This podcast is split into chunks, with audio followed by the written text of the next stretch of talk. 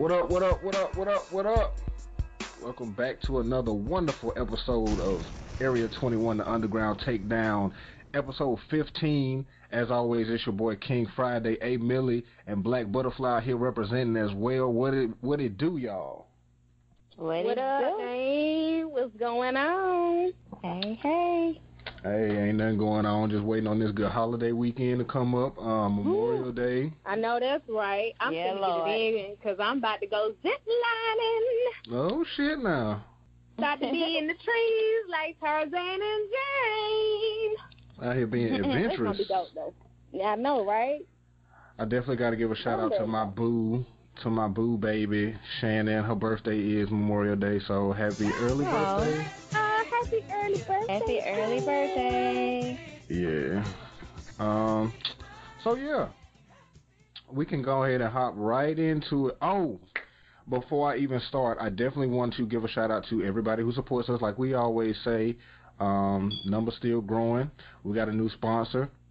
And so, introducing our new sponsor, Venue Kings. VenueKings.com is a website where you can get a bunch of tickets to a bunch of different events, concerts, sports events, all of that. And to make it easier for you to link up with all of our sponsors, all you have to do is go to Area21Podcast.com, and across the top you'll see the Sponsors tab. Just click on that tab, and every single one of our sponsors will fall down. You'll be able to click them and go directly to that site and get all of their deals.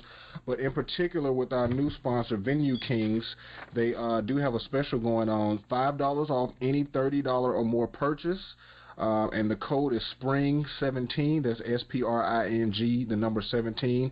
That's good until the 20th of June. So if you just head over to Area21Podcast.com, click the sponsors link and click on Venue Kings. You'll be able to go to the website and get your tickets and get $5 off on your $30 or more purchase. So, yeah, shout out to Venue Kings for being one of the new sponsors. As always, we definitely got to shout out Fiverr, Lilumia, Rolling Paper Depot, and Seedsman.com. So, yeah. But to start off, I hate to start off on a somber note, but this is something that's near and dear to my heart because if anybody that knows me knows I love James Bond, especially the old ones, and actually my favorite James Bond is Roger Moore, Sir Roger Moore, and sadly he passed away, I believe, today at the age of 89. His family confirmed on Twitter. He had a short but brave battle with cancer. Fuck cancer. So R.I.P. most definitely to Sir Roger Moore. He is definitely one of like my favorite James Bond. He's a lot of people's favorite Bond because he wasn't so serious. All of the ones that he was in, it was kind of humorous and whatnot. Yeah. So definitely R.I.P. to Sir Roger Moore. I'm going to go down this hill, but I'm going to bring you back up. You know how I like to do it. But I definitely got to, bring up the fuck shit that, white people be doing. And this is not really a shock, but it's coming out of Jackson, Mississippi. The bottom of the motherfucking barrel. Not talking about the state like that, but, when it comes to a lot of things nationwide, Alabama and Mississippi fall at the bottom, especially when it comes to being, like, progressive, education, anything like that. But I'm getting this news from the AP News. The Black Caucus of the Mississippi says that a white rep should resign over his lynch comments. Our black lawmakers in Mississippi are demanding the resignation of a white colleague who said Louisiana leaders should be lynched for removing Confederate monuments. Republican Representative Carl Oliver of Winona apologized on Monday for referring to lynching in a Facebook post Saturday. Oliver also removed the post from Facebook about the time he apologized. On Tuesday, the Mississippi Legislative Black Caucus issued a statement saying Oliver's continued presence in the legislature would impede efforts for lawmakers to work across lines of race and party. Representative Oliver's apology for using the word lynching does not mitigate the sentiment behind the statement, and his presence will continue to be a sore spot on the work of the Mississippi legislature, said Democratic Representative Sonia Williams-Barnes, chairwoman of the Black Caucus. 51 of Mississippi's 174 state lawmakers are black, and 50 of them are in the caucus. The state's population is 38% black. You can get the whole article if you want to from the apnews.com, but I definitely had to bring that up, because I want to ask both of y'all a question. What in the fuck? What the fuck do white people think? Do they think that only they? Oh, okay. All right. Let me figure out how I'm gonna ask y'all this. Okay. Black Butterfly, A. Millie. Both of y'all know pretty much who's on your friends list, right? On Facebook, right? Mm-hmm. Mm-hmm. Right. Mm-hmm. Right. I mean, like, you... So I'm trying to figure out, like, where the fuck do these white people think that they can just get away with saying dumb, stupid shit, like, ain't nobody gonna see it? Or do they think that all of their friends are racist like them or something like that? Like, I'm just really trying to understand, like, how the fuck you gonna say in 2017 that somebody needs to be lynched and you a white motherfucking political person in fucking Mississippi? Like, how removed from... I don't know. Can anybody help me? Black Butterfly, Emily, somebody. I don't get it. I don't get it, because my thing is, if you're putting that on social media, 9 times out of 10, you are friends with different races. You know they finna tear your ass up for that comment. Like, how dumb can you get? You put your foot in your mouth yet again. I don't think you can't explain the dumb shit that people do. When I read the article and when I heard it on the news and just different stuff, I just couldn't believe it. Like, you are saying that if people keep tearing down the Confederate flags and everything, they should be lynched. Okay, are you saying that white lawmakers should be lynched? Are you saying black people should be lynched? What are you saying? Like, I mean, this is 2017. This is not 1935 or whatever. I mean, I just don't understand. And you are a public figure. Where they do that at? What made it so wild? What made it so wild? And I'm just now catching this piece. Is this motherfucker is a representative in Mississippi, and he said the leaders in Louisiana should be lynched for removing it. And you know, everybody. I mean, we went over it. We went over it last week. Mitch Landrieu. Right.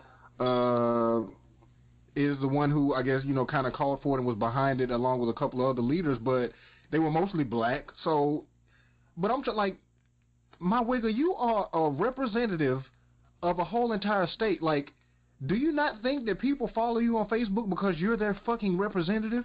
And you think that everybody just gonna be cool with you saying, oh yeah, these people need to be lynched?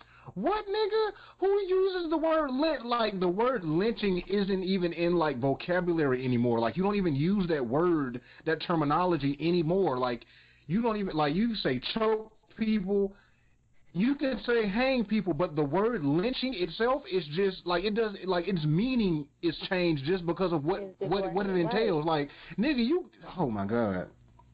Right, it's triggering, it's degrading, it's one of the words you just don't say. Like, lynching is right there with nigger, with the hard ER. As a white person, you don't say the words nigger, lynching, nigga. I mean, we can go down the list, but my nigga, but lynching is right there at the top. That's like top 3 in my book. Shit. Fucking white people. Okay, I'm off of that. Let me bring y'all some black joy. Because I want to finish on a high note. And shout out to Black Butterfly for putting me onto this. But I'm getting this information from Blavity. But a black-owned construction firm has received the contract to replace 18,000-plus contaminated water pipes in Flint. And like I said, I'm getting this from Blavity. But W.T. Stevens Construction was awarded a contract to help replace the corroded water lines. They're a black-owned construction firm, and they've been awarded a multi-million-dollar service contract to replace more than 18,000 lead-corroded pipes across the city of Flint per blackbusiness.org. The construction firm is made up of 25 employees, is one of just 4 companies recently contracted under a court order to complete the project. See, W.T. Stevens was founded by the late black entrepreneur W.T. Stevens back in the 90s. His daughter, Rhonda Grayer, now serves as vice president of the company and works along with her husband, Jeff Grayer, who serves as a project manager, both of whom are natives of Flint, Michigan. And Jeff is also a former NBA player who played for the Golden State Warriors and the Milwaukee Bucks for more than 10 years.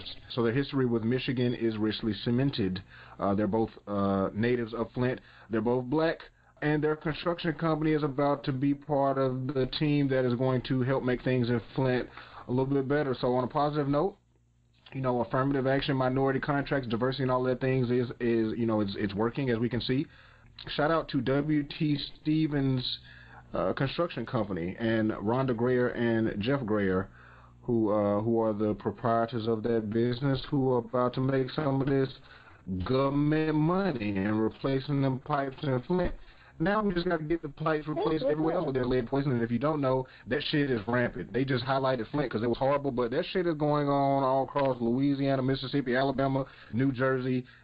Every state got some kind of lead fucking problem. So, you know, but shout out to the court for making some kind of change, I guess. Shout out to them being black. That's how we're going to end it. Yeah. Shout out to them being black. Getting the millions with M's and S's.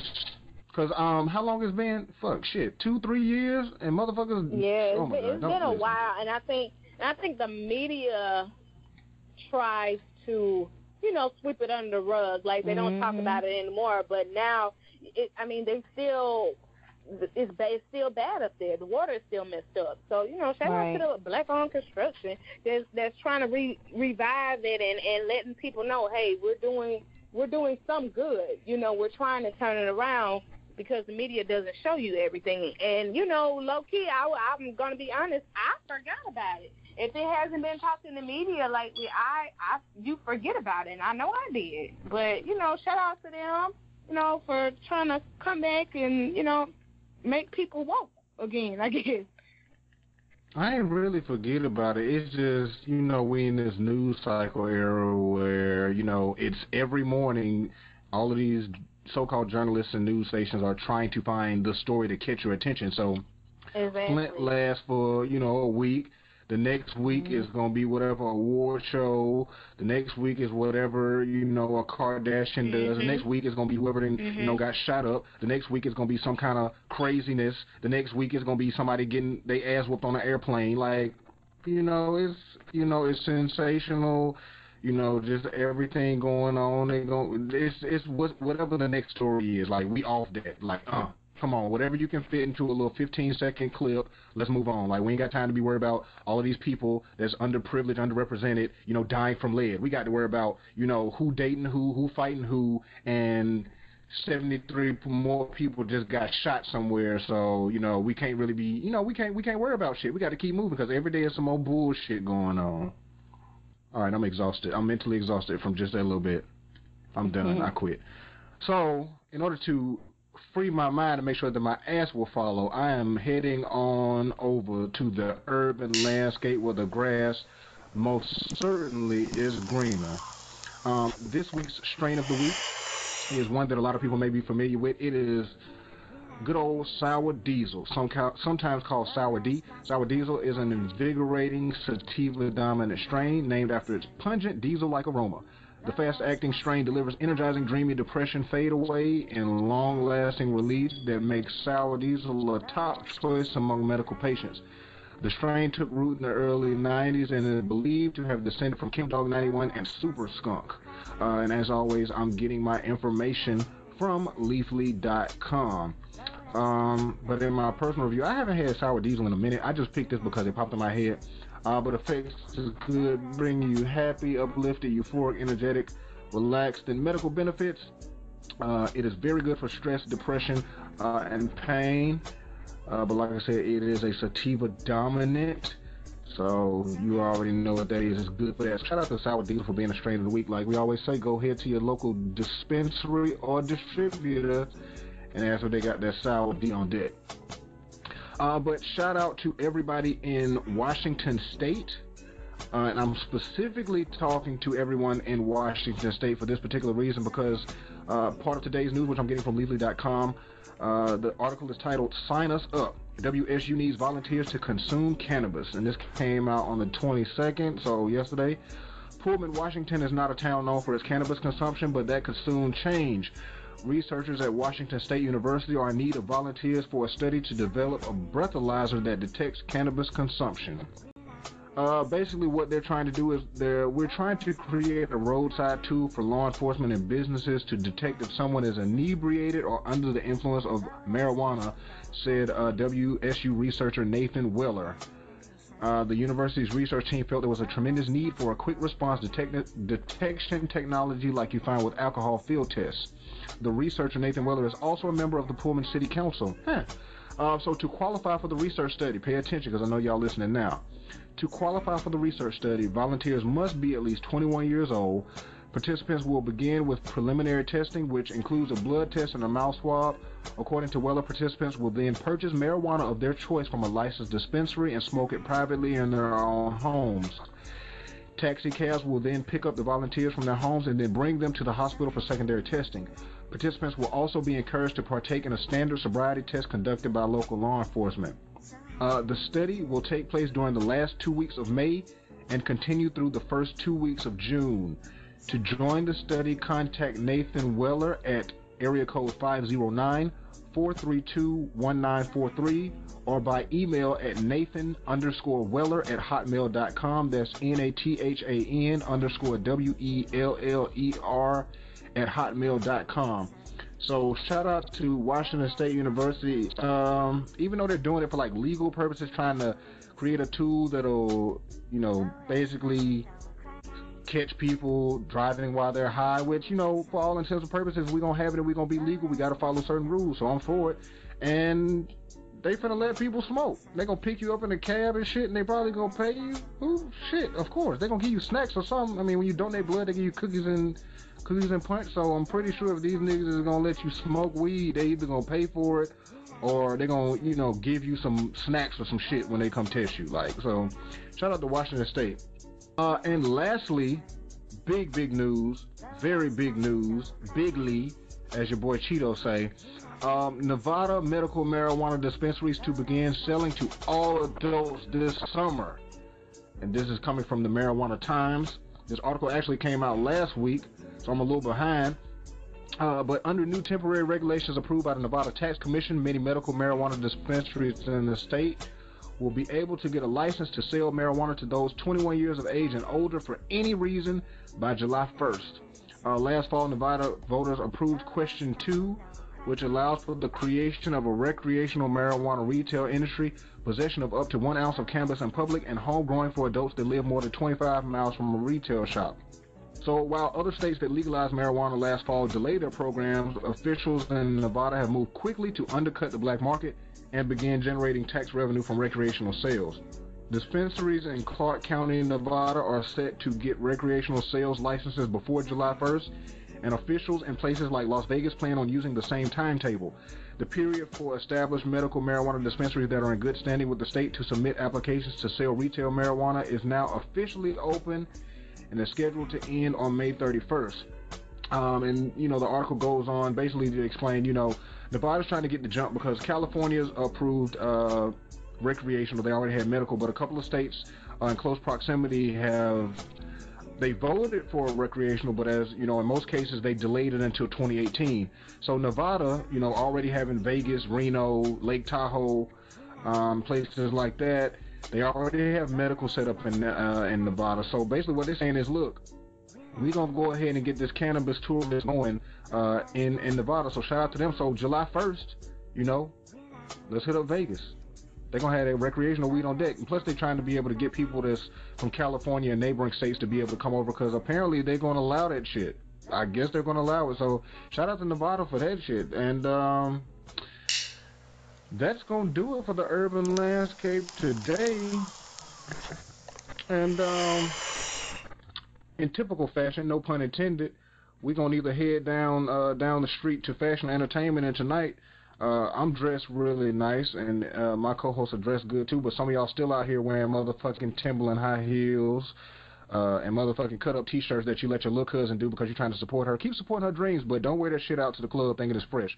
Take them Timberland boots off. But Black Butterfly, why don't you go ahead and hip these people to some real actual style, some real fashion. Fly Girl Fashions, fly with 2 Y's because it's twice as nice. Let us know something.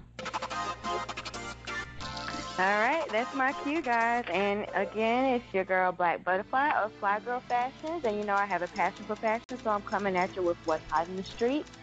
So the first thing I'm going to discuss is 4 chic outfits that will take you from beach to street. And this article is courtesy of InStyle.com. Packing for the beach efficiently can be a chore, and overstuffed bazillion-pound beach bags are not what we're going for. Save a step and skip the post-beach wardrobe by choosing smart, chic outfits that will do double duty on and off the sand.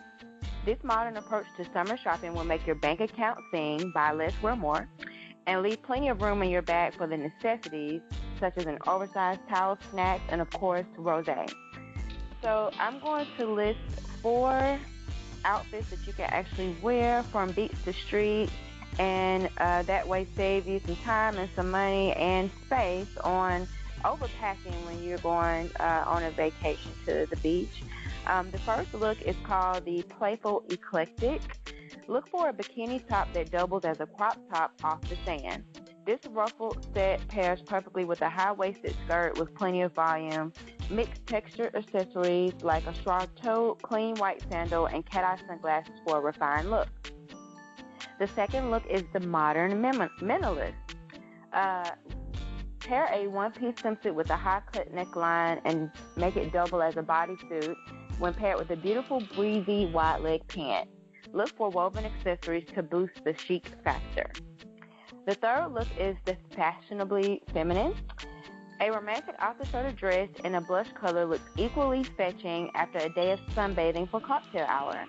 Tie a printed silk scarf through your hair and add a walkable espadrille wedge for a Mediterranean twist. And lastly, the bohemian twist. Try a two-piece set with fun embroidery to throw over the perfect bandeau bikini. Complete the look with a bohemian lace-up sandal and modern eyewear.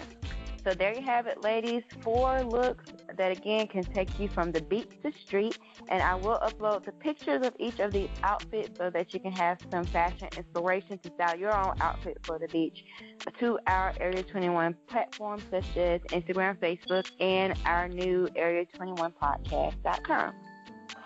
This second story I'm going to get into for the Fly Girl Fashion segment is courtesy of the ShadeRoom.com, and it states, New lawsuit claims luxury store called Serena Williams disgusting when she asked for a discount on her extensive purchase. Luxury shoe company Gianvito Rossi is the latest retailer accused of racism towards its employees and customers, which unfortunately includes alleged racial remarks made towards Serena Williams. According to a racial discrimination suit filed by former manager Whitney Wilburn, claims that her boss, Grace Mazzilli, was immediately hostile to the former employee based upon her race and age after she was hired to run the Madison Avenue store back in 2015. The 46-year-old claims she was fired without warning or final evaluation back in January, and it blames it on Mazzilli's racial animosity toward African Americans. She uses an incident where tennis champion Serena Williams tried to receive a discount for her purchase but was called disgusting instead. For instance, when the world-famous athlete Serena Williams via her staff asked for a discount on her expensive purchases, Gianvito managers responded with racially disparaging comments about Ms. Williams, which made it clear that the company did not want African-American women to wear shoes, the suit says. The managers referred to Ms. Williams as disgusting and refused to offer any discount, according to court papers. When later pressured to do so by a contact at Vogue magazine, they offer only a fraction of the discount that white celebrities typically receive, the suit says. The suit also claims that Mazzilli would only throw events that included elaborate dinner parties and social events for boutiques only ran but white employees, and says she never threw an event at Wilburn's location. There has been no word back from Mazzilli for the suit, but apparently she's off vacation somewhere in Italy.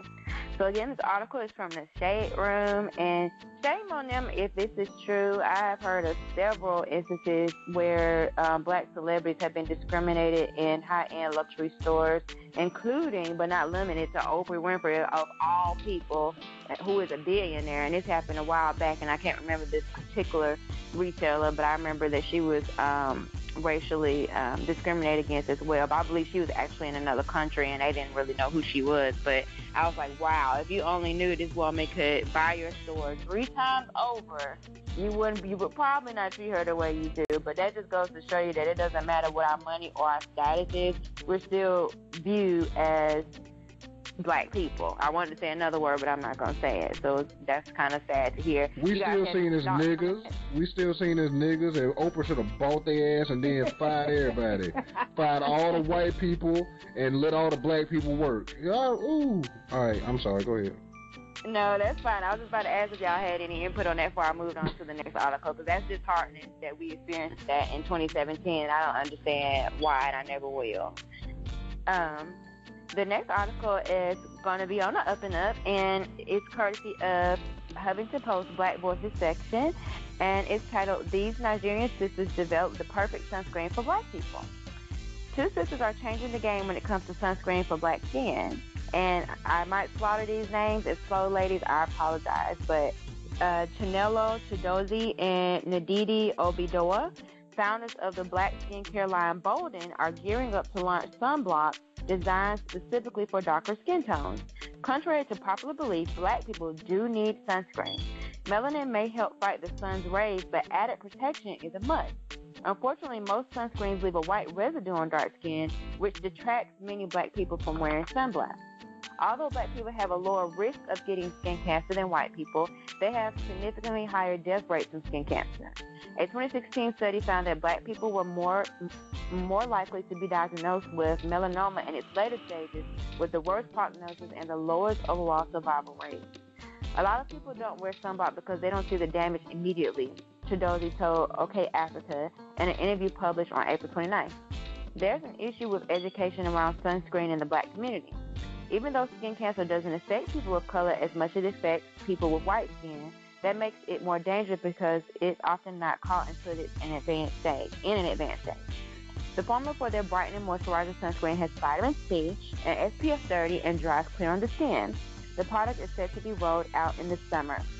So shout out to these two Nigerian sisters, these young ladies who have created sunscreen for black skin.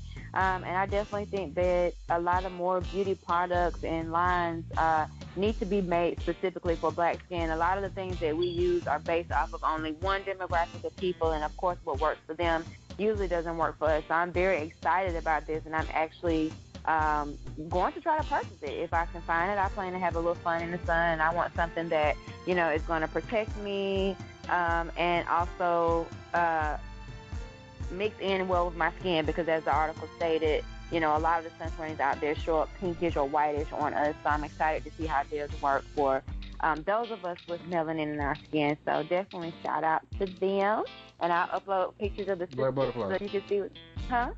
Oh, real quick, I didn't mean to cut you off, but I don't know if you have it now, but whenever you know, come up on it and let me know the ingredients in it, because I want to put my money on it that it's got coconut oil in it, because coconut oil is like, you know, heaven for black people.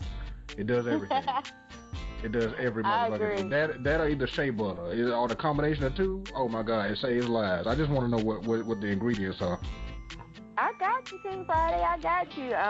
So far, they only mentioned it's a brightening moisturizing. It has vitamin C and SPF 30 and dries clear on the skin.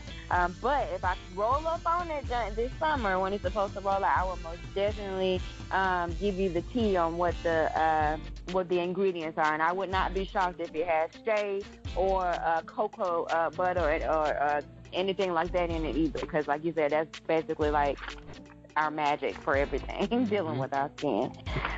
So again, I'll upload some pictures of the sisters to our Area 21 podcast so you can see what these young moguls look like, and as well as a preview of what the product is supposed to look like as well.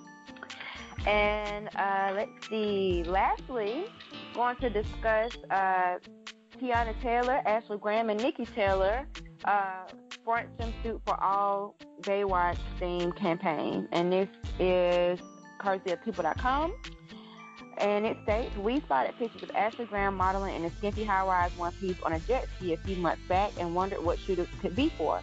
Fast forward to today and we finally know the answer. The Sports Illustrated Swimsuit model stars alongside fellow former Sports Illustrated Swimsuit model Niki Taylor and singer and dancer Tiana Taylor for Swimsuit for All's latest summer campaign. Getting some deja vu checking out their photos? That's because the size-inclusive swimwear brand, where Graham is also a designer, pulled inspiration from the iconic red one-piece Pamela Anderson wore in Baywatch, just in time for the reboot film this summer. While modeling this suit might have been old hat for Graham, who made history as the first size 16 model to ever be on the cover of Sports Illustrated Swimsuit, this shoot was particularly cool. Having Kiana and Niki there shooting together was so fun, plus the jet skis were a blast, Graham told People Sound. I haven't been in a swimsuit since the 90s, so I was a bit nervous, but my life was always being outside and I lived for the beach, she told us. I've had 4 children, taken time off, and had some pretty major surgery, so it was never something I was thinking about, but then I thought, why not? And I have to tell you, it was great. Kiana put on her game face for the shoot, saying that posing alongside two former Sports Illustrated swimsuit issue models felt surreal. She added, especially when you remember being a little girl, seeing Sports Illustrated magazines and saying, wow, these ladies are beautiful, being as though I'm posing alongside 2 previous Sports Illustrated issue models, my next stop just might be Sports Illustrated. And don't worry, the red Baywatch lifeguard one-piece the ladies wore for the shoot isn't just for show. You can buy one for yourself. It comes in sizes 4 to 22 to rock at the beach this summer. And Graham confirms that true to the brand's mission to feature inclusive swimwear that's incredibly stylish, the suit feels just as good as it looks. I can't believe I can wear this one piece without an underwire. My girls are up and lifted. Cue the slow motion job. So shout out to these ladies. Again, diversity, and inclusivity. I can't say it enough. I'm so glad to see, at least in some sector of this life, that everybody is being included. So shout out to fashion for being, you know, one of those positive beacons of life, of light, and actually being progressive, you know, because they're looking around us. A lot of things seem to be regressing and going back to old times and old ways. So I'm happy that something such as fashion, you know, is definitely taking a turn for the better as far as being inclusive and including all people, no matter your shape, size, or color. And I've already previously uploaded a picture of these ladies wearing these Baywatch-inspired swimsuits to our Area 21 podcast. So check it out and let us know what you think. And that will end the Fly Girl Fashion segment of the Area 21 podcast. If it's anything that you want me to post about, or any of us to post about, definitely hit us up on our website, our pages, or simply send us an email. And again, you can find me at Fly Girl Fashions on Facebook and Instagram. And that'll do it. That's what's up. I just gotta 115%. Say, I just gotta say with the campaign with the swimsuits from like Baywatch look, I've been following Ashley Graham for a long time, and I can say she slays. She kills every photo, every like anything I've seen her in, even when she was one of the judges for America's Next Top Model. And one thing I like about her is her confidence. She doesn't care what size she is. She's going to slay it regardless. And I follow her like on Snapchat, and me being how I used to look, like more heavier, and I didn't have that confidence. But Ashley Graham, I just want to shout you right out, because you give all women, every shape and size, confidence to go out there and be the best at what they, you know, whatever they want to do. If they want to model, if they want to look good in a photo shoot, and I just have to give her her props for that, because she has really changed the face of fashion, as well as, you know, being on the cover of SI magazine, you know, being the first plus size model to be featured. So, you know, big ups to her. I just had to say that she gives me life. I agree with A. Millie 100%. Shout out to Ashley. I'm so glad, you know, that she's willing to be bold and beautiful for women of all sizes. I feel like, as everyone else probably feels, you know, women have a lot of pressure in this society to look a certain way, to be a certain size. And for her to say, F it, mask off, and just be who she is and be bold and beautiful and voluptuous, you know, I definitely commend her for that. Yeah, you know, she don't care. So, you know, it is what it is. And she's beautiful, by the way. I wouldn't even know that she was a size 16, so that just goes to show you as well that sizes ain't nothing but a number. Like, seriously, you know, we find ourselves getting so caught up on, oh, man, it ain't a size 4 I'm getting in, or a size 8, or you know, what have you, but everybody's body shape is different. What's a size 10 on one person looks completely different as a size 10 on somebody else. So don't get so caught up on sizes. Just get caught up on how you feel and how confident you feel, and be an inspiration to others. So thanks for your input on that. I agree. Ashley Graham, first time I saw her, I was like, that's a thick-ass white girl. And everybody know. Well, yeah, she's thick. Yes, I like my peanut butter chunky or creamy, but long as it's thick. She's a thick-ass white girl, and I can appreciate that.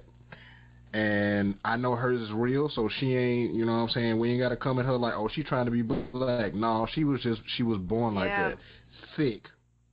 So I definitely ain't got no problem with it. I love seeing her in a bikini. Yeah, she works it. I see it later, babe. I don't want to make my wife jealous. I love seeing you in anything too, baby. Oh, that's so sweet. But yeah, I'm trying to make sure I don't sleep on the couch. Shit, I got a bad back. But thank you, Black Butterfly. Like she said, y'all follow and check it out. Fly Girl Fashions on Instagram. That's Fly with 2 Y's. FlyGirlfashions. And while you're doing that, go ahead and head on over to Instagram, Facebook, and Twitter, and follow us as a whole at Area 21 Podcast. That's Area, the number 21 Podcast. And if you do that, go on ahead and head over to Area21Podcast.com. And as usual, we want to shout out to Lilumia 2, you know what I'm saying, for being a sponsor for the fashion segment. So head on over to Area21Podcast.com. Click on the sponsors link at the top of the page and click on Lilumia, and go check out what specials they got going for all of our friends. But we can head on over to the Curb Copper Squad, get you a glass, because A. Millie got some tea she finna pour for everybody. A. Millie, what's good in entertainment? Yes, well, it's a lot is really going on, but I'm going to start off with, how about DJ Khaled is allegedly interested in petitioning to fill the position left by L.A. Reid at Epic Records. Now, this comes after L.A. Reid stepped down at Epic Records amid sexual harassment claims last week. Now, sources are saying that DJ Khaled thinks that he has the potential to run the label because he, quote unquote, as he says, he makes things happen more than anyone in the game. Now, another source says that DJ Khaled is a hype machine and not a person who should be chosen to run a record label. And there hasn't been a comment from Epic yet surrounding this news, but I just want to get y'all opinions. Would DJ Khaled be the right choice for this job? I know he has a lot going on with upcoming movies and his new album and endorsements and everything. Would he be a good choice to run that label, or do you think somebody that has had more experience in music on the business level would be a perfect fit? I want to get y'all's opinion on that. Because, everybody's been talking about it, and he's saying that he should be, you know, moved into that position. So I want to get y'all's take on that. I'll go ahead and knock mine on out the park. I personally, in all truthfulness, especially coming from a business point of view, DJ Khaled, I understand the comment that he's a hype machine because, like, if you watch him, if you really pay attention to DJ Khaled, which I do, like, through all of his social media, how he runs himself, mm-hmm. He's a lot of talk, but he's a lot of positive talk. So he has an amazing mindset, which is part one.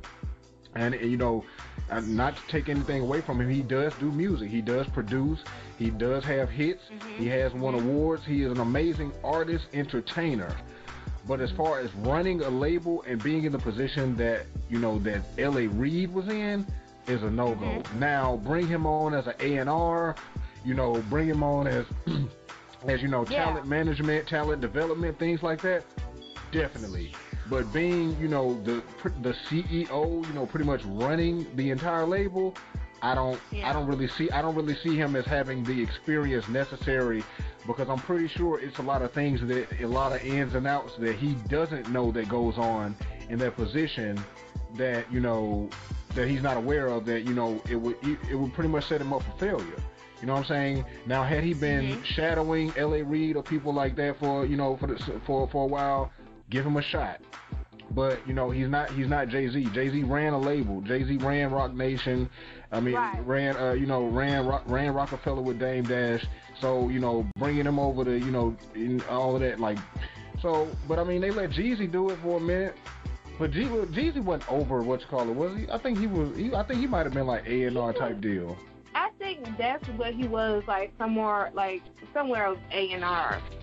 If I put it like this, if they do give it to like, you know, if they let DJ Khaled do it, I could understand if they kind of gave him the title, you know, as you know, for the pomp and circumstance of it. But in actuality, somebody else was handling the real business part. But as far as him being the face, the energy, you know, mm-hmm. promoting the brand, I would definitely say do DJ Khaled, because he, you know, he signed to Epic, and you know, if you follow him, I mean, he has been around, you know, in the office a lot. He's always paying attention. He's eager to learn. That's one thing I notice about Khaled. Right. He's eager to learn. He's been learning. He's been grinding, so it's not new. So, you know, I would say give him the position, but, you know, basically groom him to do it the right way. Because I know he, you know, he's real energetic, real enthusiastic and stuff, and I just, you know, I can see him taking a misstep. Not nothing horrible, but, you know, I don't think he really knows all of the ins and outs behind it, but I appreciate his enthusiasm for wanting to do it. So I mean, if they gave him a shot, I wouldn't be mad at it. There's a lot of worse people they could get, probably. Pretty sure they could. Some white man that don't know shit. They could give it to some white man that don't know a motherfucking thing. So at least give it to Khaled. He kind of black. Exactly. Well, there you have it, folks. So we'll see what's going to happen in the next couple of weeks with this story. Moving on, Phaedra Parks may return to the Real Housewives of Atlanta, but not, as we stated a couple of weeks ago, not as a main character. She will be on as a guest. Now, according to the Jasmine brand, Phaedra Parks received about $1.3 million last season. Now, if you haven't heard, she was given a pink slip this past season because producers felt that she wasn't willing to share everything about her personal life, and also she lied, so that's why she got the boot. And the network has said that she is welcome to appear, but just as a guest. Rihanna and Lupita Nyong'o will star in a film together, and it will be directed by Ava DuVernay, who directed the movie Selma, and this movie will be on Netflix. Also, Issa Rae will be writing the screenplay as well. Now, with this whole movie talk, this kind of came across on social media last month, and there was a meme of a picture of Lupita and Rihanna at Fashion Week, and this sparked like the fans and stuff that wanted them to, like, you know, make a movie, but there hasn't been any other details released yet, but it is a goal. So thanks to the fans of Rihanna and Lupita Nyong'o, they will be starring in a movie on Netflix. Now, the real tea of the night is about Nicki Minaj. Now, today she appeared on the Ellen DeGeneres show today, and she talked about the picture that was going around social media with Nas, and it kind of sparked rumors of a romance. I know everybody was like, ooh, Nicki Minaj and Nas together. He's kissing her on the cheek. She looks cute and all of that.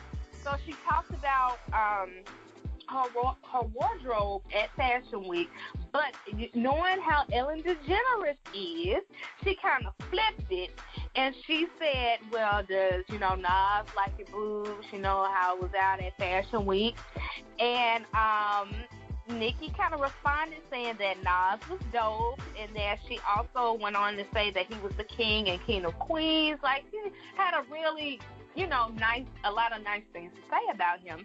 Then Ellen went on to ask, have they had any sleepovers yet? And Nikki responded that they haven't engaged in sex. But she also went on to say that she is celibate and she wanted to go a year without dating any man, but that she might make an exception with Nas. Now, I got to say, Nas, he's fine, and he is an upgrade from Meek Mill. So, If the rumors are true that they are, you know, hanging out and, you know, maybe developing a relationship, I'm all for that. Because Nas is a great lyricist, so he could probably help her, you know, in the studio to get these rhymes together, all of that stuff. So I'm for it. I'm here for it. And we'll see what's going to happen next with Miss Nicki Minaj. And that concludes the Sit and Sit. Now, if you missed any of the stories that we have been posting and covering, make sure you check our Instagram at Area 21 Podcast. And if you have any tea, about any celebrities, hit us up in the DMs at Area 21 Podcast and email us. Please let me know what tea that you want me to spill. If you see something that I missed, make sure you hit me up in the DMs. And that is it. 100. But yeah, shout out to A. Millie. Shout out to Nicki Minaj. Shout out to Nas. Shout out to everybody. Mm-hmm. I like them as a thing. I mean, I don't, though. I do. You don't? No, hell no. Nas had Khalees. Her milkshake brought all the boys to the yard. And now you want to get Nicki. And Nicki milkshake does not have real milk in it. It's got soy milk in it. It's fake milk. Fake news, fake milk.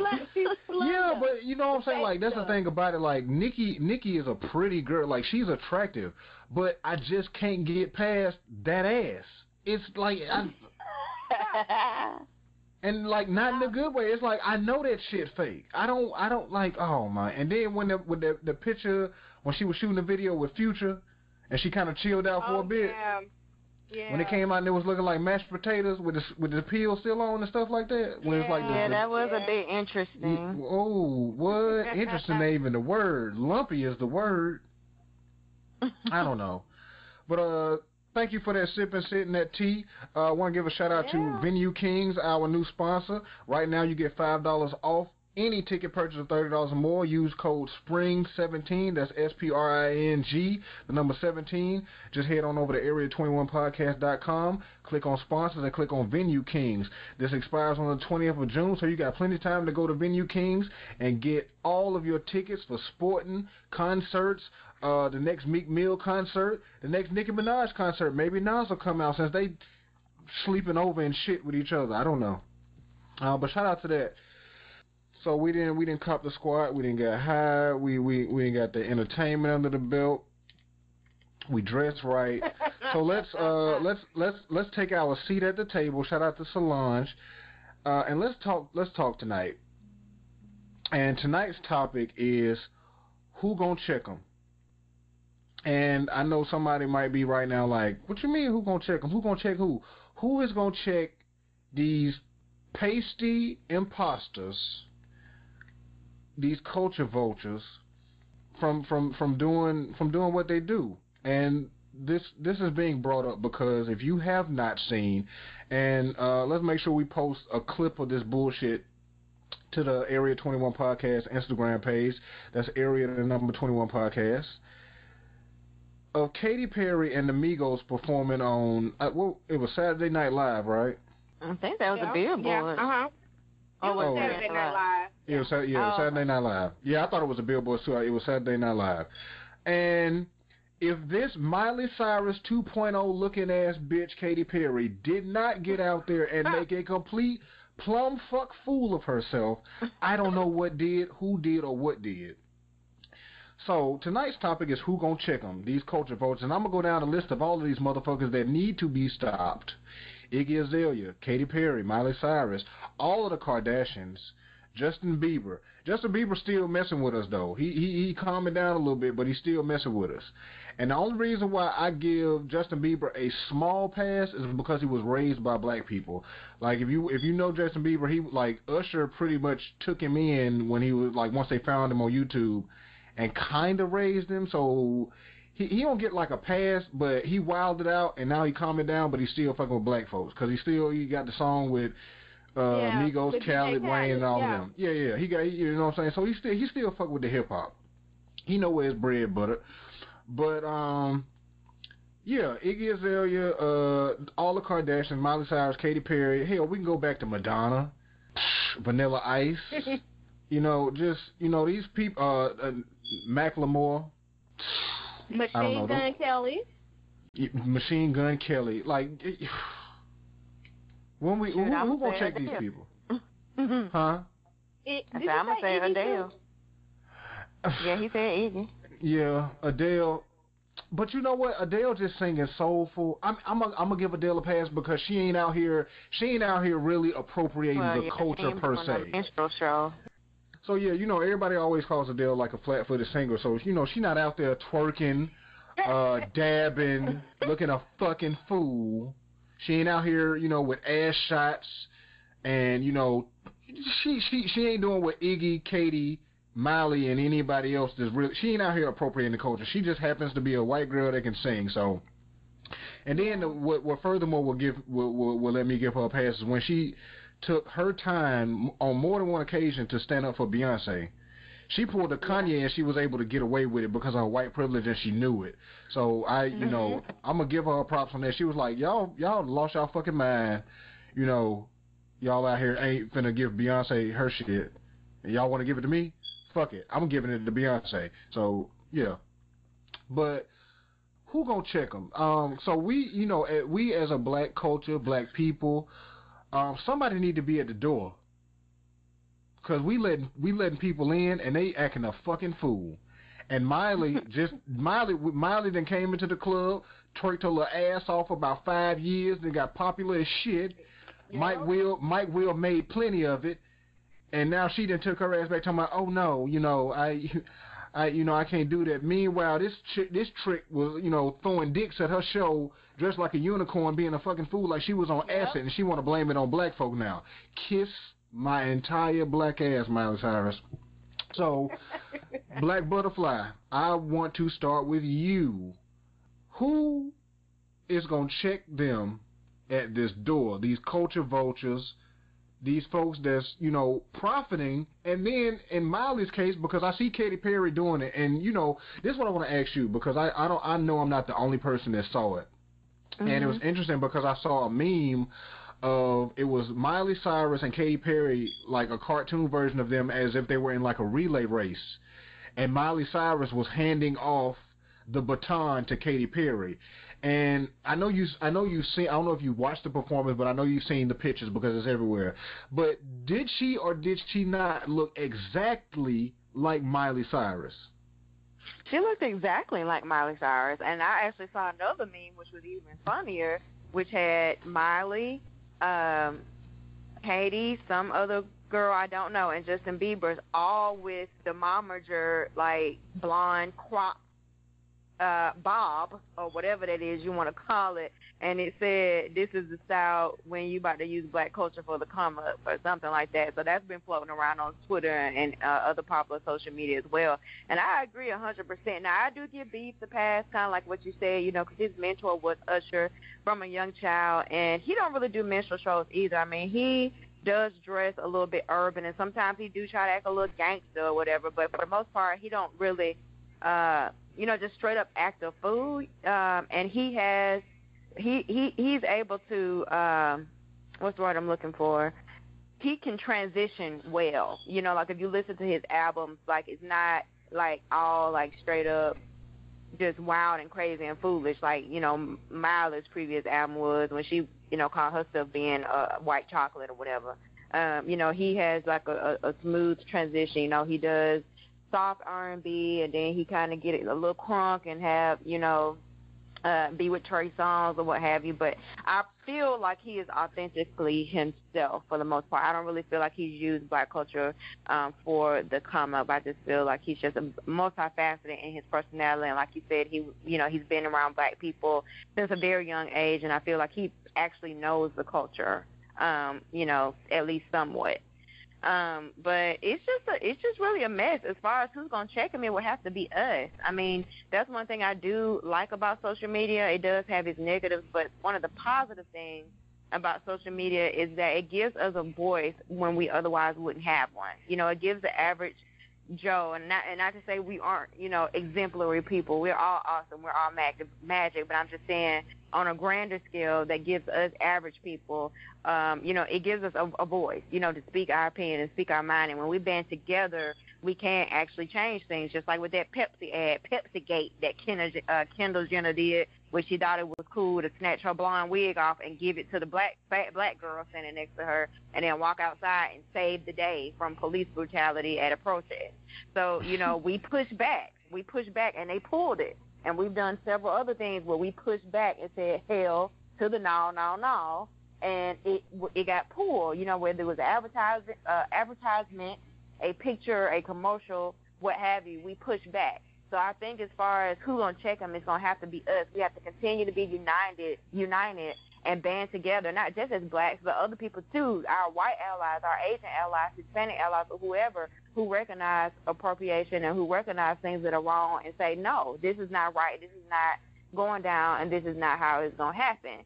And, Jason Williams said it best, we are not a freaking costume. And that's exactly what Miley Cyrus did. And, yeah, I'm sounding a little compassionate because this is just something that I'm passionate about, and this is something that upsets me because we don't get the costume pass. I can't dress up like a white girl tomorrow and be able to land a $60,000 job, with basically no experience. Or I can't dress up, like a white girl and, just get some of the other privileges and perks that come along with it. Like, I'm going to be black all day long, no matter if I put a blonde wig on and blue contacts.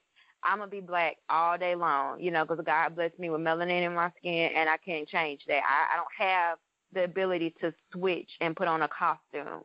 So, they get to do that, and it's not fair. That is exactly what Miley Cyrus did, and exactly what Katy Perry is starting to do, and exactly what a lot of white artists have done. But Miley really, really pissed me off. I have lost every ounce of respect for her.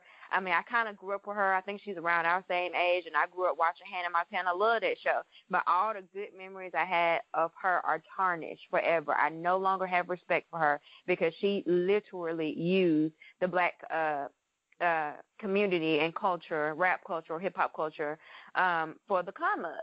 How dare you, like AJ said, be out here in a unicorn outfit, handing out penises at your concert, twerking, having your tongue out, having black girls as your backup dancer in Juicy J video with a Jordan skirt set on, wearing multiple gold earrings and chains and carrying on. How dare you do that and then turn around and say, oh, no, I can't listen to that anymore. It's toxic. I've changed, blah, blah, blah, blah, blah. Bitch, please, just stop it or whatever. And plus, that right there doesn't, it's not the epitome of what black culture is. It's not the epitome of what rap is. It's not the epitome of R&B. You give this visual to the world, of what black people are, and it's gold chains and sexy outfits and short cropped hair. That is not who we are. So, but that's the costume that they always choose to wear, the one that black girls wear every day, and we get demeaned. We get called bitches,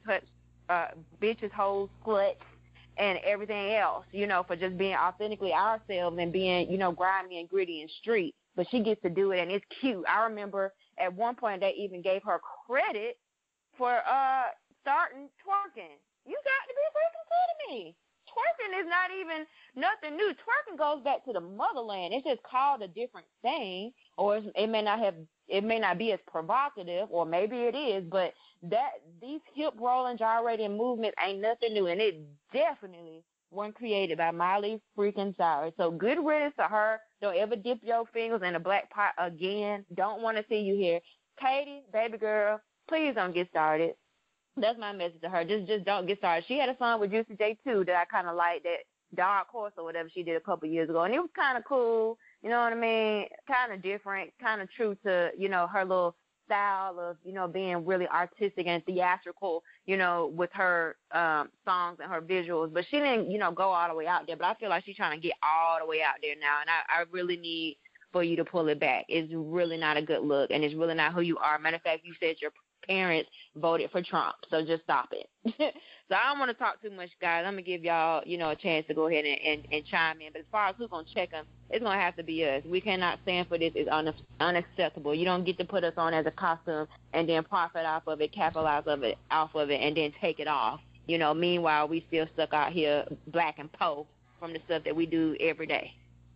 So that's my opinion. Yes, Lord, for the rest of our days. Destiny Hope Cyrus was born November 23rd, 1992, and she is now 24 years old. That is Miley. I wonder where in the fuck did she get Miley from? Her name ain't even Miley. Her name is Destiny Hope. What in the fuck? Listen, hold on. Give me a second, because I got to find out where she got this damn name from. I don't know where she got it from, but I just know she did legally change her name to Miley a couple years ago. This bitch is a complete fraud. Oh, I want to say she got that name because she used to smile a lot, like Smiley, Miley. I think. Sound like some dumb shit that white people would do. That's how you name a motherfucking dog. Oh my goodness. Miley was the name of the character on Hannah Montana, because Hannah Montana was a superstar, and Miley Stewart was the other regular girl. Yeah, that's right. So she took the shit from the damn TV show. Ain't this a bitch? This unoriginal asshole. I'm so. I will say this, Miley, since she has, I guess, toned it down now. Ashley. No. I'm not agreeing with her. I'm just saying she. I was about to say, don't you be caping for that bitch. At the BBMA, she was fully clothed. I mean, she's trying to. But listen. To me, like but listen. Here's the problem with that, and I don't have a problem with Miley wanting to calm down, because we've seen, especially these child stars, where they actually have a problem. Moment. Yeah, they have a moment because they're child stars. You know, look at Orlando Brown. We go back to Gary Coleman, Emmanuel Lewis. Yeah. All of these, you know, child stars Todd Bridges. Todd Bridges. They have issues with, you know, either coming out of their stardom as a child or continuing their stardom. I don't have a problem with Miley Cyrus being Miley Cyrus, but my problem is she appropriated black culture willfully. And proudly was out here with this bitch. Tried to bring back the jersey dress, like Black Butterfly said. She had a video where Mike Will made it with a Jordan jersey dress on. We ain't seen them shit since the '90s, the early 2000s. She brought it. She tried to bring it back, and then she had Mike Will made it, Juicy J. She had all of these black people. She was making all. Her whole album was called Bangers, where she had nothing but hip-hop producers on pretty much. And then the next album after that, she had Mike Will made it on it again. My problem is this little pasty bitch with not now piece of ass, because everybody seen the picture of her with that one piece on looking like a piece of uncooked chicken about the butt. This whole she just did the interview a couple of weeks ago talking about, you know, she basically said she pretty much blamed hip-hop and rap music for her behavior, and she said she had to leave it alone. Give me one second. Let me consult with some people, because I'm gonna give you the exact quote what this little pasty booty bitch said. Quote. Let me see. Google be know. Let me tell you something. Shout out to Google for knowing what the fuck we be talking about. Google be like, oh, I already know what you're looking for, player. I'm gonna fill in all of these blanks. Here's what she said. She did an interview with Billboard because she about to release some bullshit. She discussed her roots, see new music, getting back to her roots of being a little country, little wholesome white girl that she started out as, and claimed that she's backed away a little from listening to hip-hop due to some of its lyrical subject matter. But then she said she loves Kendrick Lamar's new song. She said she loves it because it's not, come sit on my dick, suck on my cock. I can't listen to that anymore. So this bitch basically tried to put all of rap music into one thing of saying all rap music is about come sit on my dick and suck on my cock, when this pasty bitch literally did an entire Bangers World Tour where every night that they had a show, they were throwing around large inflated dicks And she had on an inflatable dick, dildos, unicorns, and half-ass naked every single night. But she said she had to stop listening to hip-hop music because that's all that hip-hop music rap talk about. Now, correct me if I'm wrong. I listen to a lot of music. I listen to a lot of different genres. I listen to a lot of hip-hop and a lot of rap. I even listen to a little bit of this new shit just to check it out. I ain't heard not now motherfuckers out here talking about sit on my dick and suck on my cock. Mostly all of the hip hop and rap music that's out now, especially the mainstream shit, is all about doing drugs and flossing and flexing. I ain't heard, and you know what I'm saying, I ain't heard nobody talking about sit on my dick and suck on my cock. Like, I ain't heard that shit. That's something she made up. She made that dumb shit up. So that's what I got a problem with. Like, I'm trying to figure out where this. I don't know where this hoe got that shit from. I want to know what she listened to. I want to know who album she was listening to where all they talk about is sit on my dick and suck on my cock. Right, and then the crazy thing is she chose like some of the raunchiest rappers to like canoodle with and collab with. Freaking Juicy J, 6 Mafia, bruh. Like, this nigga been saying suck a nigga dick or something since the 90s. That's what I'm saying. She went all the way hardcore, willingly. She knew what was up, and now all of a sudden you can't listen to that anymore. Like, you chose to do that, and you knew that Juicy J and them always bring the hits, always heat, always bring the grit, and that's what they did for you. That song was only something because they were in it, really. That's the only reason we listened to it, not because of her. It was because of Juicy J. I'll tell you what. Right. I didn't know Miley Cyrus was out here doing nothing but country until Juicy J hopped on that shit, and I was like, well, damn. And then he hopped on Katy Perry shit. Listen, this is my problem. I think Juicy J need to be checked, but he out here trying to get money, so I feel why he doing it. But ever since they won that Oscar, Juicy J been the one that's really been letting these bitches in. He was the first one to hop on with Miley Cyrus, and remember he was on Fireworks. Was it Fireworks or Roar? Dark Horse. Yeah, Dark Horse. He was on Katy Perry, Dark Horse. Juicy J is letting these hoes in. Juicy J and Mike Will Made it letting these white girls in. We need to check their ass. Somebody need to get in contact with Juicy J and Mike Will because they letting these white bitches in. But exactly. But hey, Millie. Yo. So my question now to you is, because I felt like you was finna try to cape for Miley earlier. No, I wasn't. I was just trying to be funny because now, you know, people were saying that she's fully clothed now. So I was trying to be funny, but I wasn't caping for her. Because Miley Cyrus, I didn't mean to jump at you because I just couldn't take it. I couldn't take it. I was like, I know good damn well, hey, Millie is not for the cape for this pasty white hoe. Never, but, never.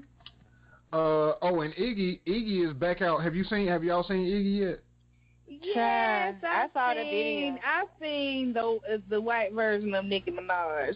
Okay, now here's my first question, because I saw like a screenshot of the video, and hey Millie, I'm gonna ask you first, and you just let me know your opinion or not. But does it look okay? Cause does she have on like shorts or something? Because it looked like her whole ass part is a different color than the rest of her. Does she have on like does she got on stockings or something? No, she, to me, from what I saw with the pictures, is that is her real ass. I mean, well, it's fake, but I'm saying she had on like a bodysuit, so it was no shorts.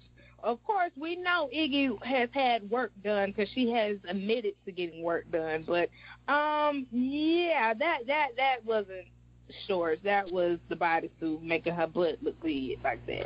Well, no, I ain't even talking about the size of her ass. I'm talking about like the color. Like, if you look at the pictures, it's like her whole ass part is darker than her leg, her thighs, and her back. Mm-hmm. It's probably like the surgery. I don't know. It looks so weird. Now, ass shots, if you get ass shots, I believe they do turn your butt a different color. Mm-hmm. And that's exactly what you're talking about, AJ. I'm looking at it right now. Okay, yeah, because I was just about to send it to both of y'all. Yeah, it looked like she got now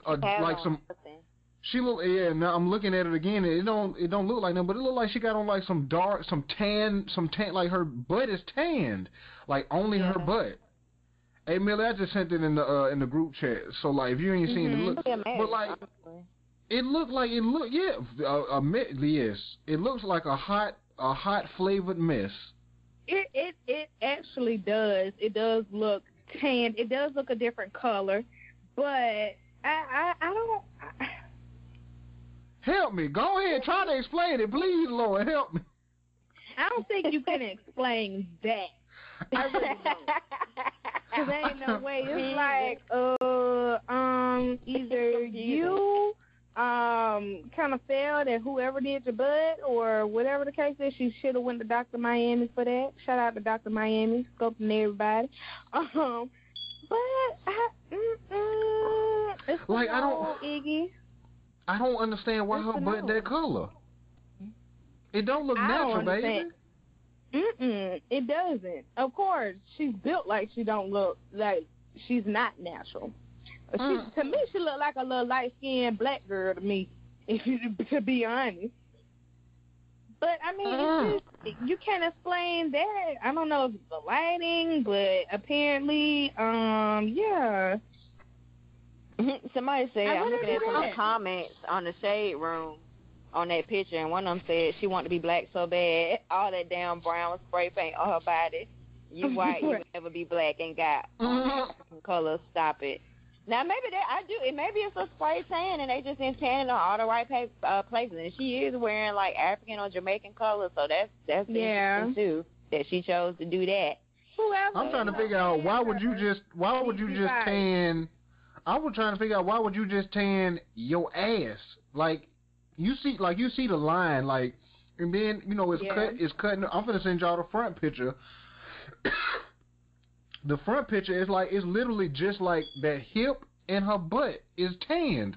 Like, who the hell, like somebody put some painter's tape down and spray tanned her ass, just her ass.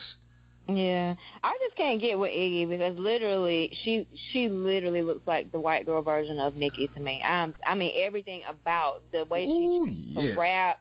I mean, she just is not. I mean, she is complete like copyright and whitewash version of Niki. Her movements, like it's just I can't. And then I remember she said something about she listened to tapes or something to learn how to rap to get like a black accent. How unauthentic can you be? You ain't even been exposed to black culture. Now you got like some white women, men that literally grew up in the hood and they sound like they black. Because that's what they grew up around. That's literally how they was raised. But the thing is, I'm trying to figure out. Sorry to cut you off. No, you're fine. But Iggy is from Australia too. Exactly. So it's like, where they do that at? They found that bitch and made her. That's what they doing. They around here making these people. They create them. Like, I don't know if y'all ever heard of K-pop, but K-pop is. I have. It's a Korean. It's like Korean pop. But it's, like, super, super popular. It's, like, even popular over here, especially in Europe and, of course, in Korea and in Asian countries. But I was watching this documentary where they're literally creating groups. And they had this girl group of, I think it was, like, 7 or 8 girls. The oldest girl in the group was, like, 30 years old. But they portray the group as if they're all teenagers. Because they all look super, super young. Like, the youngest girl is like 12, and the oldest is like 30. It's like 7 of them, and they're a K-pop group, and they're marketed as a teen girl group. But they created them, like, they literally just went out and found girls, and they trained them for like a year and a half, 2 years. Everything from media training, dancing, singing. The songs were already written for them. They just literally, like, created this group, and they've done it for, they got boy groups like them, they got girl groups like them, and, like, They have a camp. The labels have a camp where they bring in like 100 kids, and they live there. They don't go home, but on the weekends, and they create pop stars. And I'm like, what in the fuck? So somebody out here creating these little Iggy Azaleas, and because like And it shows when they pop up and they like not original at all. Like Iggy Azalea is nowhere near original. Like nothing she does, she came out like just like another motherfucker. And I'm glad T.I. dropped her ass, because you know, remember when she first came out, she was with T.I. and them. And then that just ended. I don't know what happened, but that just ended. He started like going against her, didn't he? Like Ashley, didn't he like speak out against her, like straight diss her at one point? Yep. I feel like T.I. dissed her at one point. Yeah. Yep. He was like, I don't fuck with that bitch. I don't know what happened, but I guess I don't know. Maybe she told him that she was Aboriginal. She was a light skinned Aboriginal, and he believed it. And then he found out that bitch was straight up white. He was like, bitch, you gonna get out of here. You was not hustle gang. So I just I don't know. Iggy was the one, and Miley, and now Katy Perry in here, and Juicy J and Mike Will made it, and the Migos performance with Katy Perry just looked like I'm gonna tell you what it looked like. It literally looked like Migos' mama made them do their performance. Like she told them backstage, like, y'all gonna go out here and do this with this white girl, and they were just out there like, fuck, man, just doing their piece. I don't. But and that's the reason that, I mean, I didn't touch on it in the Sip and Sit, but looking at the Shade Room and other blogs, they were saying as to why they weren't going to perform with her, because she had homosexual males. So that's why she ended up, I guess, performing by herself with them. That probably is why they were looking like that, because actually they were supposed to perform with the homosexuals on there. So did she call out the wrong name, y'all? Because I saw something about somebody was making a big deal about when she said Offset. You know, I don't know none of their names, I can't tell them apart, but did she call out like one of the wrong ones' names that was rapping, or did she just say it real stupid? I think they said that part because like she yelled it out, and that's when she started doing the I'm gonna look just like Miley Cyrus did, being stupid and weird.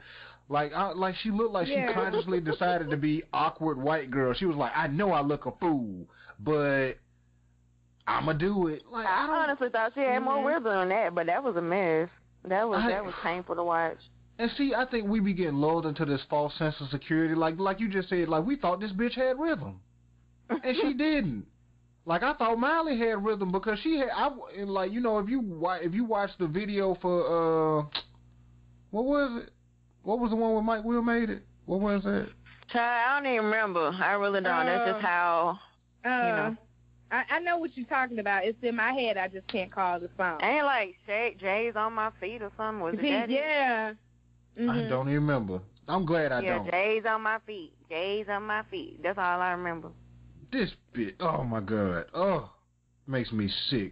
I'm trying. Damn, what was the song? I gotta find it now. I'm glad I don't remember it though. I'm so glad I don't remember it. It wasn't Wrecking Ball. Oh, it was called 23. James on my feet. At that point, that's when she took all of black culture in one. She was like, I'm gonna take y'all favorite basketball player. I'm gonna take y'all beat. I'm gonna take y'all favorite shoes. I'm gonna take y'all clothes y'all used to wear in 2000 something, and I'm gonna put it all in the video. And then the video looked like it kind of looked like a knockoff of the No Limit video. Make them say, because they was in the basketball gym, a lot of lights and flashing and shit. Yeah, that bitch took everything that day. She took it all. Fuck Miley. Katy Perry finna do it too. I want to know if somebody gonna like if one of these black girls gonna call her out, because you know Katy Perry got a lot of issues with a lot of folks. Her and Taylor Swift don't like each other. She looked just like Miley. Somebody need to call out. That's who Nikki and Remy and all of them need to get at. But they scared. I don't know. I guess black folks scared to go at the white girl. Cause don't she got? Then Katy Perry did something with Missy Elliott too, didn't she? I don't know. Oh no! That was she. No, she brought Missy out when she did the Super Bowl. What was that, like 2 years ago? Yeah. Yeah, probably. Yeah, because I remember she did a Super Bowl performance. So maybe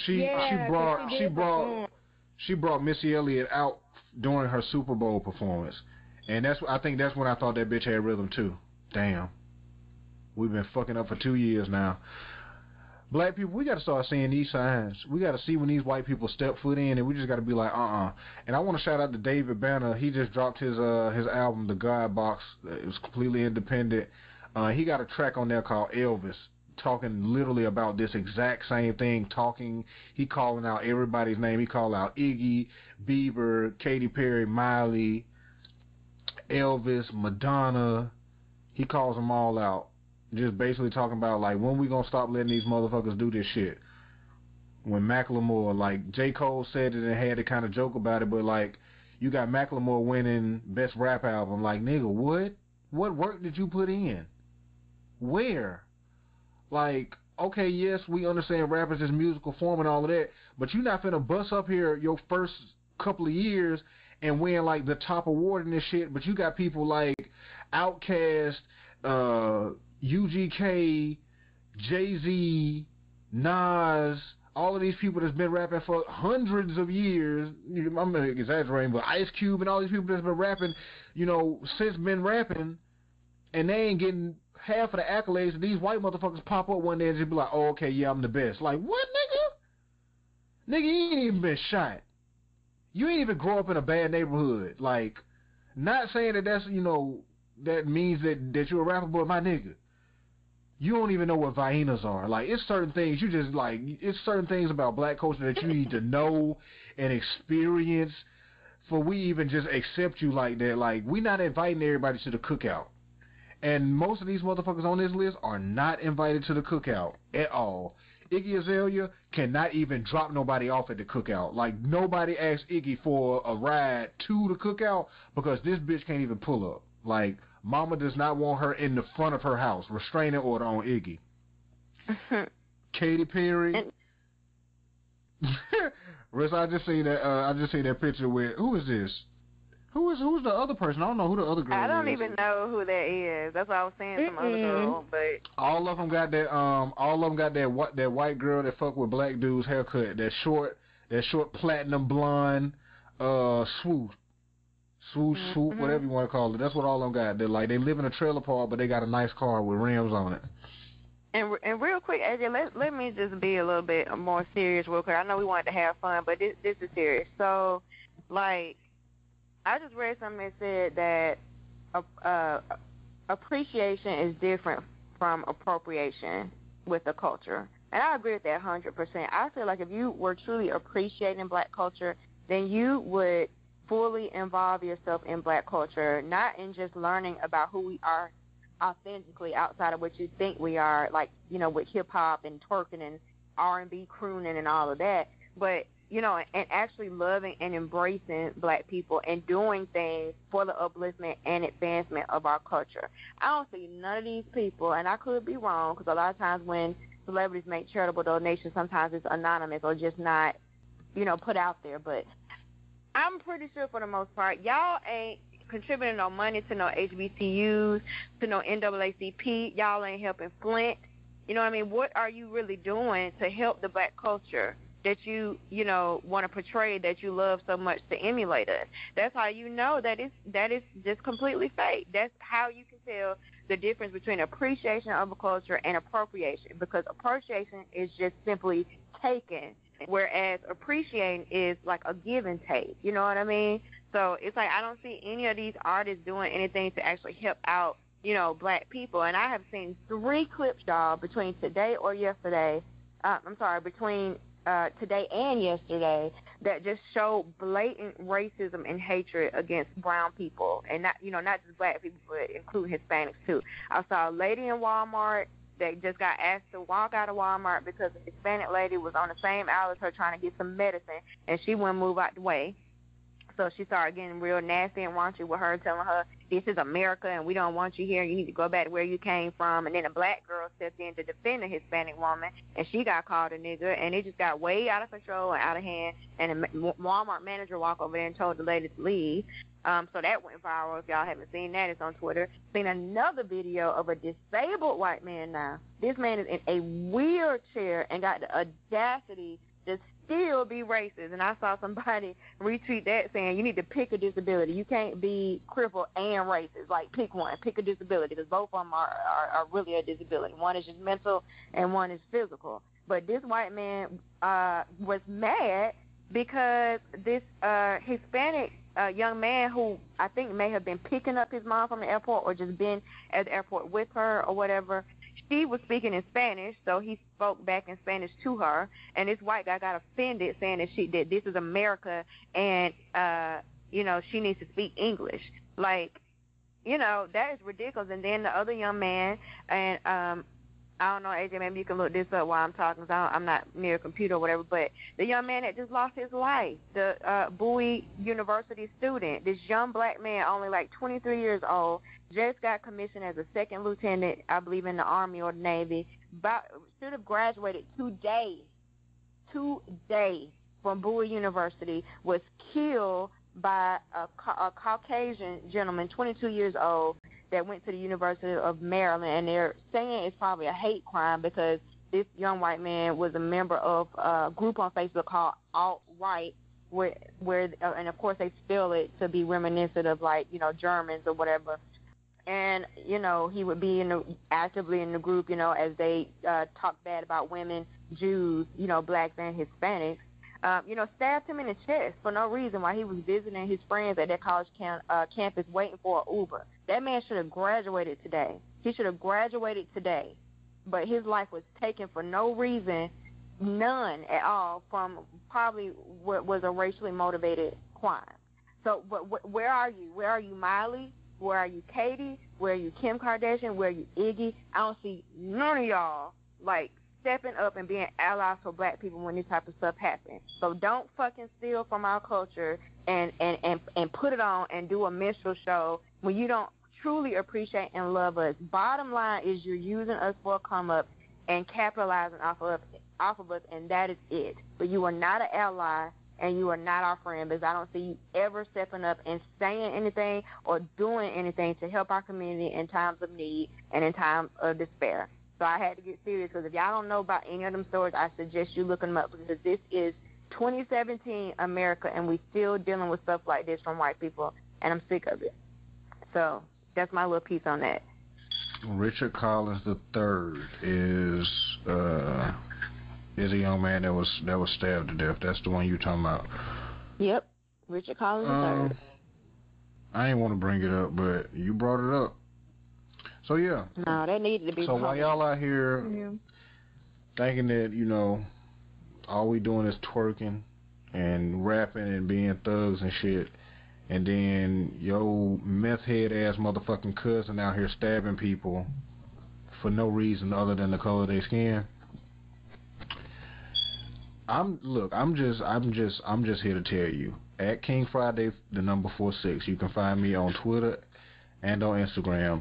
That way you can see what I look like, and that way if you see me in the streets, and you will automatically know I ain't with the shits, and I specifically will lift weights with only my hands, not my arms, not my back, not my legs, but my hands, just so that when I slap the pure D shit out of your racist, bigoted ass, you will feel the strength of me and all of my ancestors coming forth with and through your jawbone structure. I ain't with the shits. I promise you, and I'm being real with y'all, like, I be thinking about it on a daily basis. I'm like, I'm waiting for that moment to happen to where I will freely let loose the strength of oppression for hundreds of years through my arm. And that way, when the police pull up and be like, why is that motherfucker on the ground? I could be like, because slavery. And that will be my response. Because racism will be my response. Because bullshit, that would be my response. I'm just waiting for that day. And as usual, I always like to give a quote. And this one comes from Amandla Steinberg. She's a beautiful young person, one of our young people that is, really on, really about her mindset, along with Yara Hashidi. I hope I pronounced her name right, from Blackish, Willow Smith, Jaden Smith. Like, we got a lot of, beautiful, free black children that are being raised and that are in this world that we need to cultivate and protect and, you know, listen to, because they got a lot, they got a lot to say, and they have wonderful minds. But Amanda Steinberg, she said, what would America be like if we loved black people as much as we love black culture? And that's a dead serious ass question. And it's a question that I don't even know if it can be answered, because we've never seen a point in time where black people were loved by America. America has never loved black people. America has only loved, consumed, and devoured black culture. Every single thing black people do, America takes it. Every single thing we do, the good and the bad. And when they take the bad, they blame it on us. And when they take the good, they call it a new trend. Black people have been raped figuratively, physically, since the beginning of America. 1776, we can go before that, motherfuckers been doing the same bullshit. So find me, King Friday 46, so you can see what I look like. Come to me with that bullshit. I'm punching Nazis, racists. I'm going to take out my frustrations. I don't want to be violent, but I ain't no killer, but don't push me. I ain't going to kill nobody. But listen, I ain't with the shits. I am not with the shits. All of these people recording these videos, exposing these racists, taking the upper road, fuck that. Knock they old ass block off. They old enough to talk that shit, which means they've been talking that shit for this many years, and they ain't got knocked the fuck out yet, which means it's right about time for somebody that don't give a fuck to give a fuck, knock their ass out, and I guarantee they'll stop that shit that day. I guarantee it. And if not, they'll get their ass knocked right out again. You see, Richard Spencer got his ass knocked out about 2, 3 times. He probably still getting punched. We ain't even got video of it. I ain't with the shits, so come around my way with it. I'm lifting weights with my hands. I'm raising the roof just to get my hands strong. Slap the shit out of you. Let's go. But hey, Millie, we close it out. Remarks, comments, concerns, shout outs. Any shout outs? Shout out to everybody that is listening, and just tweet me on Twitter during Ratchet Mondays. I think that's like one of my favorite nights, along with recording. But that's like really one of my favorite nights, because I'll say anything and everybody will agree with me or they'll retweet. So, you know, just shout out to everybody that's like tuning in and watching with me every Monday night for Ratchet Mondays. So, hope to see y'all next week again for Ratchet Mondays. Ratchet Mondays. It do be lit. It do be lit. Black Butterfly. Shout out to everybody that's listening and supporting and downloading and sharing and just supporting us in this endeavor and journey. You know, it's not always easy. You know, we're still human. We still have things that go on every day in our lives, just like, you know, you guys do. But we try our best to pull through and push through so that we can, you know, just continue doing our thing and hopefully, you know, spread positivity and knowledge and power and everything else, you know, through our podcast. So thank you guys for listening and supporting. And I do want to shout out the family as well of Richard Collins III. My prayers, my heart, everything is with you guys, and may justice be served. Yes, most definitely. That's the sentiments of everybody here. Definitely rest in peace to him. Like, I couldn't imagine. I'm gonna put out a random call. I want to shout out to the vigilantes, wherever they may be. We need a Batman. We need a black Batman. We need a black Superman. We need somebody. You know what I'm saying? We need a black Batman. Somebody that puts that suit on at night, literally. And literally goes out here just knocking blocks off. I'm like, come on. Somebody out here got enough money for that shit. Jay-Z. You doing like Jay-Z, y'all worth a billy. You know what I'm saying? You can afford to do some Batman type shit on the weekends. Just go out here and knock George Zimmerman off. Hey, it's a list stuff. We'll give you a list, but, you know, come on, Jay-Z. Somebody that got this bread. Who else rich black man? Magic Johnson. Come on. You too tall, though. People might recognize you. Somebody. Jay-Z, what's the man that owned BET, that used to own BET, Bob Johnson? He ain't doing shit. Don't nobody ever see him. Come on. Be the Black Batman. Shout out to everybody that listens and supports us and listens to us ramble on, and especially me when I ramble on and get on my tangents. Shout out to my co-hosts for keeping me grounded and always, especially like Black Butterfly and A. Millie, when they be, you know what I'm saying, giving the real perspective, and I want to be crazy for, you know, being evening it out, so I don't sound like I'm crazy. So it sounds like I got facts behind me. So shout out to y'all for that. And shout out to all of our sponsors. Shout out to Lilumia, which is like the best makeup brush cleaner, so I heard. I ain't got no makeup brushes to clean, but shout out to Lilumia, the makeup brush cleaner. Shout out to our new sponsor, Venue Kings. Like I said, right now until the 20th of June, use code SPRING17, that's SPRING, the number 17, for $5 off any ticket purchase of $30 or more. So head on over to Area21Podcast.com, click on the sponsors tab, and click on Venue Kings. And also check out all of our other sponsors, Fiverr, Rolling Paper Depot. Shout out to Rolling Paper Depot and Seedsman.com for being sponsors for the urban landscape. So y'all get your puff on and all that good shit. But episode 15, it's been fun. And as always, we'll catch y'all next week. Shout out to A. Millie again.